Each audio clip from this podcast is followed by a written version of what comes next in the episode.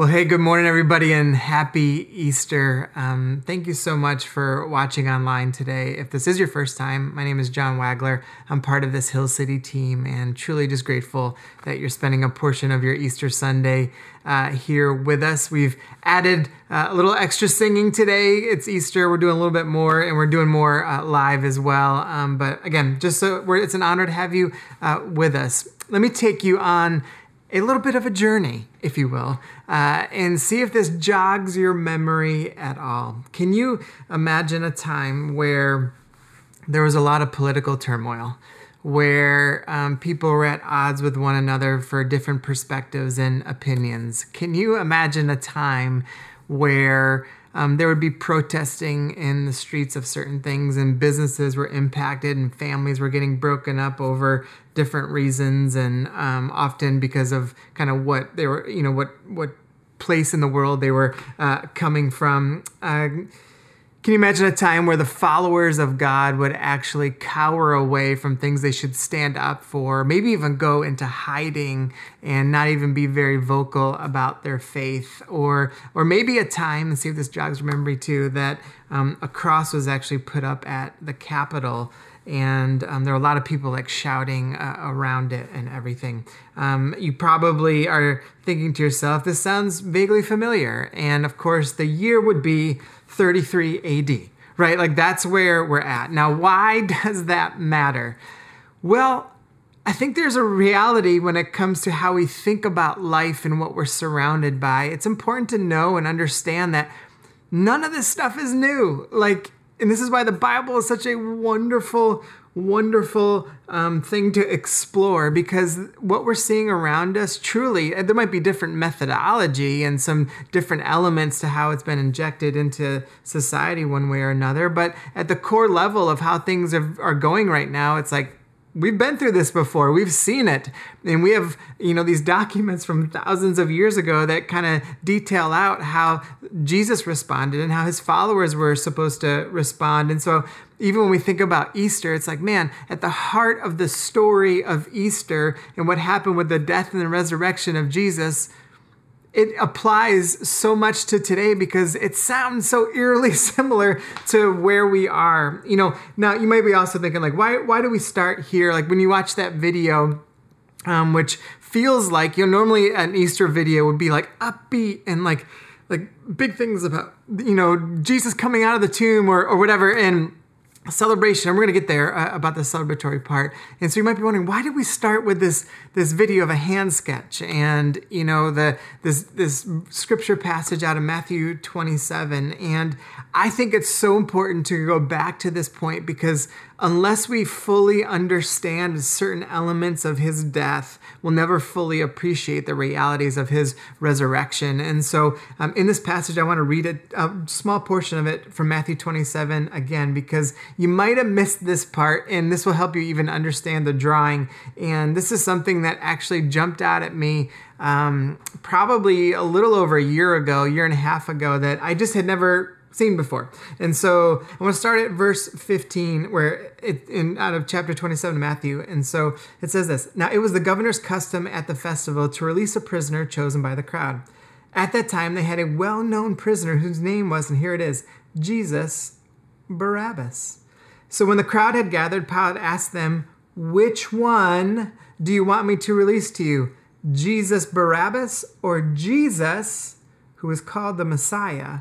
For he knew it was out of, and here's a big term to concentrate on self interest that they had handed Jesus, meaning Jesus Christ or Jesus the Messiah, over to them. And so, why, why is that important?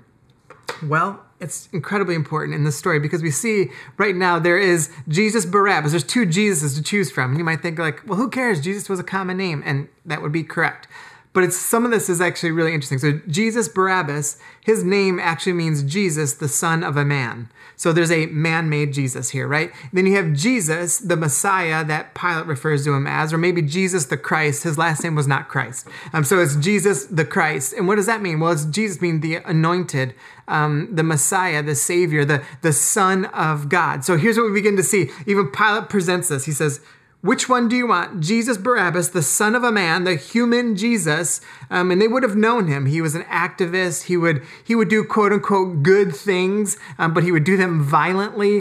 Um, he was well known as an insurrectionist and um, and, and as like a, a zealot and an activist. And so so do you want do you want that Jesus, the, the man-made Jesus, or or do you want Jesus, the Son of God?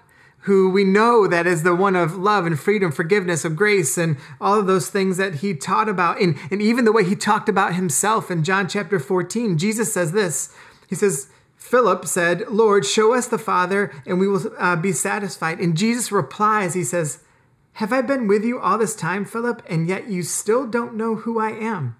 Anyone who has seen me has seen the Father. So why are you asking me to show him to you? So what Jesus even says about himself is, if you want to know what God is like, then you see me. Like it's the same. And so Jesus, the Christ, Jesus the Messiah, is the Son of God. And then again, Jesus Barabbas is the Son of Man. And so here we are, two thousand rough, you know, roughly two thousand years later, and this question still holds true for us on this Easter Sunday. Will we choose a man-made Jesus or the real one. And that's what I want us to concentrate on. And that's what I want us to see as a part of this story. That when we think about that moment where people had a choice, the man made Jesus into, and they had self centered interests, right? That was part of what Pilate saw in the people. And these were all religious people that were gathered there. Um, they were conservative, they were more progressive, there were some isolationists, there were some activists and some zealots that were there. So there's a wide ranging group of religious people that were there. And he's like, okay, what I see in these people is self centered interest around what they want. And so they end up choosing the man made Jesus rather than Jesus the Messiah or Jesus the Christ. Now, how did we get to this point? Because maybe you're not familiar with the Bible, you're not familiar with the story of Jesus. Well, Jesus was wild. His movement was wild. His his what Jesus taught and how he acted was like flipping the world upside down. He engaged the Hebrew scriptures differently than anyone had ever heard before. He talked about life differently. He did these crazy miracles and stuff that people were just blown away by. And thousands and thousands of people would begin to follow him and hang on his every word. And so what was happening during that time though, the religious structure that was at play didn't like it. Like they actually hated it on an epic level. And so when the religious people who kind of held a certain standard and status within the community saw Jesus hanging out with all the people that were ostracized or they were marginalized, and, and the way he taught was so different, and he would challenge these religious leaders and how they were presenting the scriptures to people and how they acted, um, it was hard. It was tense. It was like they, they were mad all the time at Jesus. And so I want to highlight a couple of reasons why. So if you go to Luke chapter 5, and, and by the way, I'm, bouncing around between Matthew, Mark, and Luke and John today um, in the first part, and then I'll highlight another passage later. But if you're not, again, if you're not just if the Bible isn't familiar to you, um, these guys were all writers that detailed out the life of Jesus. And so, Luke chapter 5, it says this When Jesus saw their faith, he said, Friend, your sins are forgiven. I want you to remember that. That's really important and the Pharisees and the teachers. And so these Pharisees and these teachers of the law were the religious leaders at that time. He looks and he goes, Who is this fellow who speaks blasphemy? So, essentially, who speaks against God? Who can forgive sins but God alone? So these high priests and these teachers of the law, they knew that in the in in the Jewish culture, what would end up happening is there was a day of atonement, and there was a sacrificial lamb, and there was a scapegoat that would be sent out um, um, from the community, and then these high priests would determine on this day that that so that the community's sins were forgiven, and they would proclaim that, but they would proclaim that through this idea that God alone can forgive sin, and only God, right? So look what Jesus is doing here. Jesus comes in, he doesn't he doesn't ask the priest to say the forget, sins are forgiven. He doesn't ask God to actually forgive the sins of this person. He proclaims that the sins are forgiven. This is like massive, right? It's a it's a huge deal because what Jesus is doing is he's putting himself as the Son of God. Like he's putting himself on even par with this because he has the power to forgive sins and the authority to forgive sins. And so uh, that's the first thing that these Pharisees and these religious people were really challenged by with Jesus is simply this: is authority. All right. Here's the thing about the man made Jesus versus um, the real Jesus. Man made Jesus doesn't want to have Jesus to have authority in their lives. with the real Jesus, when we follow the real Jesus and choose the real Jesus, we are willing to surrender our lives to Jesus. We allow Jesus to shape our lives and our perspective. We are constantly being like, is this what Jesus taught? When we really want to follow Jesus on a, a real, true, authentic level. In John chapter 11, there's this other story that happens where um, Jesus uh, heals a friend named Lazarus, um, and uh, he actually raises him from the dead. And so, as you can imagine, when people saw that, they were like, "What? This is crazy, right? So people are like freaking out and everything because you can think about. It, there's this point where Jesus, like, uh, and Jesus and Lazarus are like walking through the town. Like, can you imagine that scene? Like these people saw him dead. He was actually put like in a, a tomb, and all of a sudden Jesus was like, "Hey, Lazarus, can you uh, come out?" And he comes all out, and then the next day he's he's walking in the crowd. Anyway, everyone's like going nuts about this, and so there's this part at the end of that story where it says this Therefore, many of the Jews who had come to visit Mary had seen what Jesus did and believed in him. All right, so that's important this idea of believing in him. And it, it there's this big shift that's starting to happen culturally there. But some of them, all right, so not everybody believed. So not everyone believed in the in the reality and the truth of Jesus. It says so some of them went to the Pharisees and told them what Jesus had done. And then the chief priests and the Pharisees called a meeting at the Sanhedrin. So the, all the religious leaders coming back together and they said, What are we accomplishing? They asked. Here is this man performing many signs. They see the power of Jesus. They know there's something about him that's special. If we let him go on like this, everyone will believe him. And then the Romans will come and take away both our temple and our nation. So, what does this mean for them then? So, we, we've got the authoritative piece, right? So, we're seeing, like, all right, if I'm going to choose a man made Jesus, uh, that means I don't want Jesus to have authority. But if we choose the real Jesus, then we want him to have authority in our lives. Well, here's what also ends up happening as we see with these religious leaders. They wanted to, to get rid of Jesus. It actually says right after this that after this point, they tried to plot to kill him. Like every day they had this new plan or plot to kill him. So, what was it though that we see? Well, their comfort was gone. All right. So they had a place in society, and, and all of a sudden, because of Jesus, that's gone.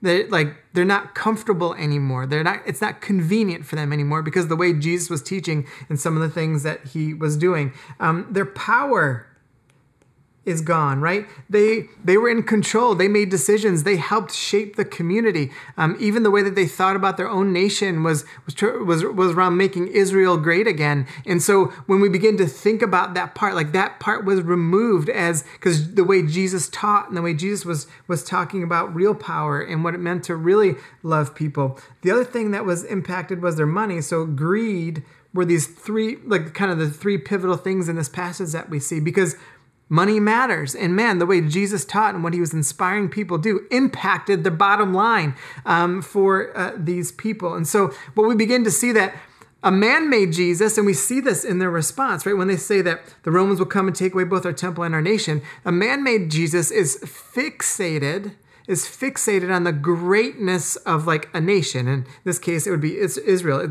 it, it's fixated. But the, the people that really want to follow Jesus are fixated and obsessed with the kingdom of God.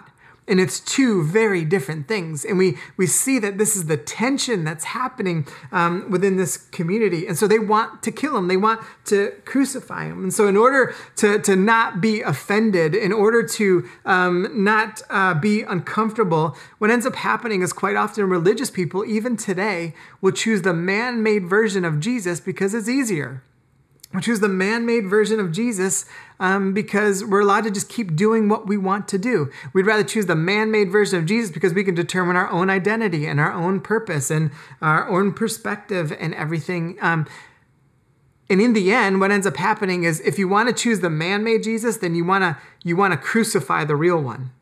You want to like get rid of the real one. You want to get like the real teachings of Jesus outside of your community. Like, well, well, Jesus actually taught this. Like, well, we don't believe that. We want we want this version of what Scripture says, rather than taking in all of what Jesus began to say. And we see in the madness of these crowds what ends up happening too. And again, this is all like so familiar. It's crazy. It's like they're talking about these half truths, these fake news about Jesus. They're making these false claims about Jesus. They're trying to, to rid themselves of the presence of Jesus. They're trying to rid themselves of the presence of Jesus in, in every aspect of their lives. That's what happens when, when the man made idea becomes put into play. And we also see too that in the madness of crowds as they begin to gather, that what crowds will end up doing when they don't want the authentic Jesus as a part of what they're that a part of who they are and how they think and how they act, and they choose the man-made one, what will end up happening is eventually violence is the answer. Whether that's physical violence or verbal violence or some kind of violence. That's the way it always works. The way of Jesus does not work that way. Now, we've got another um, person here in this story, of course, is Pilate. Now, Pilate, so we've had the religious people, and they're choosing man made Jesus rather than the authentic, true one. And you've got Pilate, who in the story, he's part of the Roman government. He's, um, you know, they have a lot of power, a lot of control. They've, they think a lot of themselves. He's a governor, so he's got some decision making abilities himself. And, um, but he's not like a believer in Jesus. He's not uh, religious himself or anything like that. But it's interesting, even when you begin to see, kind of he represents like this other grouping, like outside of the faith community. And we begin to see that he too is involved now. He's got these crowds around him. He's part of this discussion. He sees the unrest that's happening. And what does he do? He sees the truth of Jesus. Even his wife comes in and says, like, man, there's just something about this guy. Like, there's something about the trueness of who Jesus is. But rather than make a really good decision, decision about the real Jesus, Jesus the Christ, what does he do? He steps back, he looks at the crowds, and he knows that they're self centered. He knows that they're illogical in how they're thinking. He knows that this is not the right decision. And he, he says, I'm going to wash my hands of this innocent man's blood. And he says, like, I'm going to remove myself from this. But isn't it interesting? In the end, he still chooses the man made Jesus. Why? Because he goes along with the crowd, he goes along with the mob, he goes along with this other way of thinking, even though the truth was right before him. Is this not what it's like today? We can choose the crowd or we can choose Christ. We can choose the man made Jesus, the man made perspective, the man made religion, the man made narratives, the, the man made um, identity pieces. We can choose any, anything like that, or we can choose the reality of the truth of Jesus. We will always be floating in those two choices every single day. Do we really want to seek after what Jesus taught, the truth of who he is, and know who he really is? Or would we rather choose this other way, this, this way that, that begins to focus on what we want, the narrative we you, you might even say this, well, I feel like this is what best is what's best for me. And that might feel right to you, but if it goes against Jesus, then it isn't right or I feel like this is the right perspective to have, but if it goes against what Jesus taught, then it isn't true. And so we're faced with this choice all the time. You know, the crowd shouts, if you remember this part of the story, the story, um, when Pilate looks back at the crowd and he's like, What do you want me to do? And they're like, Crucify him, crucify him. And then when they send out Jesus, uh, Barabbas, into the crowd, they continue to chant, Crucify him for Jesus, um, Jesus Christ. And they cheer Jesus Barabbas. Is this not the same thing what happens? We try to crucify the reality of the truth of Jesus and we cheer on all the man made things that are around us. And what is that? That's really the essence of sin. You know, I talk a lot about the creation story um, because it's so pivotal in how we begin to th- see everything in our lives and how God intended things to be. And um, what we see in Genesis chapter three is like this, where sin comes into this world and how it comes into this world. And and as I said a couple weeks ago, essentially what sin is, it's it's seeing something through our own eyes and determining that that's better than what God has already given us. And we see this again with the man-made version of Jesus versus the real, authentic Jesus. And and here's why: because at the essence of sin, sin in the man-made narrative, man-made identities, all that stuff at the essence of that is is putting yourself at the center. And so this is like when you think about this way of thinking and then the man-made ways of thinking, sin will always put the self at the center. Sin will always put the self at the center. It's always a me centered theology. It's always what I want. It's how I want to be. I'm going to shape my purpose, my identity, um, how I view the world. Like you can say things like, you got your truth, I got my truth. The, the, it's the sin of self. Like the self is always at the center of all types of sin. And so if you've ever wondered, who would I be in the crowd in this story? Maybe you have, maybe you haven't. If you've ever wondered, like, would I have been the people shouting, crucify him? Well, we can ask ourselves, what, what am I choosing? Am I choosing the authentic Jesus every single day? Or am I choosing the man made one? Am I choosing the way Jesus sees me? And am I choosing him as my identity and my purpose? Or am I choosing some other narrative or perspective or man made way of thinking? Am I trying to push be a part of pushing out the presence of Jesus in my life or in my purview or in my um, the way I think about this world. Like even when you think about what we're going through right now, you know the idea of the real authentic Jesus is always being pushed out of society in different ways. And and so what is that? That's choosing the man-made version of this world choosing the man-made perspective of how to engage everything uh, around us. Even religious people do this. They can have a head knowledge of of all the things of Jesus, but it has not injected into their heart. And so, in the end, they're choosing a head knowledge of what they know rather than a heart knowledge of who the authentic Jesus is. And you know, when it comes to the resurrection, so we've got the death part of this that led through this part of the story. And then, of course, in the end, and this is why Easter is a thing, and is like Jesus didn't stay dead. He rose again and overcame you know, all of sin and death and all those things that it represents. And without the resurrection, the reality is, is we have no choice.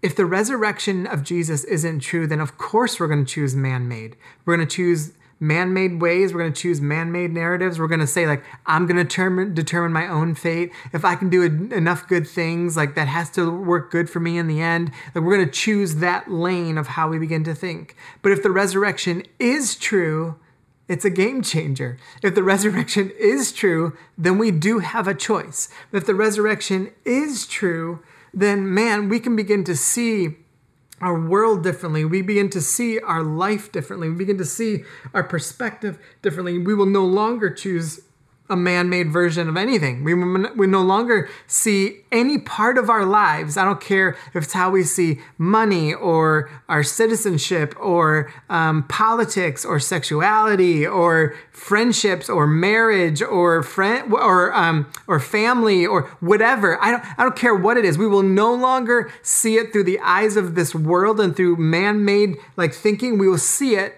through Jesus. We can only do that, though, if the resurrection is true. If the resurrection is true, that does actually give us a choice. You know, when we look at um, this choice, here's, well, let me rephrase it this way. It, here's what we do know um, man, humanity, is no match for sin. If if human thinking could figure out suffering and pain, it would have done it already. And let me ask you this: when you look around, um, you know, this week, like Lacey woke up on Thursday morning, and um, I had just gotten back from the gym, and she was just like, "Man, another shooting happened, another one." And it's like it feels like I know this isn't true, but like it just feels like every single day there's another one. It's like this nonstop, and I'm like, if human thinking could have figured this out already, like this wouldn't be a thing. But the reality is, because sin will always defeat humanity until something else comes in to interrupt it. And that something else has got to be the life, the death, and the resurrection of Jesus. You know, the way the Bible begins to talk about hell and um, I don't actually I don't care what you think about hell, but but what we do see in Scripture is um, that no matter how, whenever it's referenced, there's always this element of like there's a separation from God in some capacity, and whether that's presently or whatever, but there's a separation from God and how we think and how we act. And what we see is like, man, that when hell is released, the power of hell is released. This is what I talked about last week with suffering and pain. Is that it's it's humanity that like ushers in all of this stuff. And so why does that happen? Because we sin against humanity is undefeated, but it's but man, when when Jesus comes into the picture, it's game over. Now, will we still sin? Uh, yeah, I mean that happens, but the ultimate end of this story is that Jesus wins and is victorious over everything. So, if that is true, then we begin to look at the power of hell and everything. We can look at hell and be like, "Hey, hell, you just lost another one because I'm free in Jesus." And and so if Jesus is true and this resurrection is true and we ha- we choose to follow Jesus, the authentic version of Jesus, then we begin to see like, okay, I can stop and I can be, I can choose sacrifice over convenience. I can choose um, conviction over comfort. I can choose uh, courage over fear. I can choose trust over doubt. I can choose commitment over complacency. I can choose to serve rather than to sit. I can choose to live rather than to die. And so that is why this this picture of Jesus and in this what we celebrate as is Easter and his resurrection is so critical. Without it, without it, we're just left with man. Without it, we're just left with like you and me, with nothing else. And where's the hope in that? Yeah, you have little glimmers of goodness and little glimmers of things, but like we've already seen that humanity is not the answer to any of this. You know, when it comes to every single day that we wake up, we have a choice between Jesus Barabbas and Jesus the Christ. Every single day. And you know what? Some days we're better, we make better choices than others. But in the end, that choice still is there. And so if we don't want to choose Jesus, then here's essentially what we're saying that Jesus isn't enough. That what Jesus does and what he's done in that death and resurrection isn't enough for me to allow that to shape my purpose, allow that to shape my identity, allow that to shape my thinking. I, you know, wrote this question that I think is important. That maybe you can take this home with you. Do you think Jesus is enough?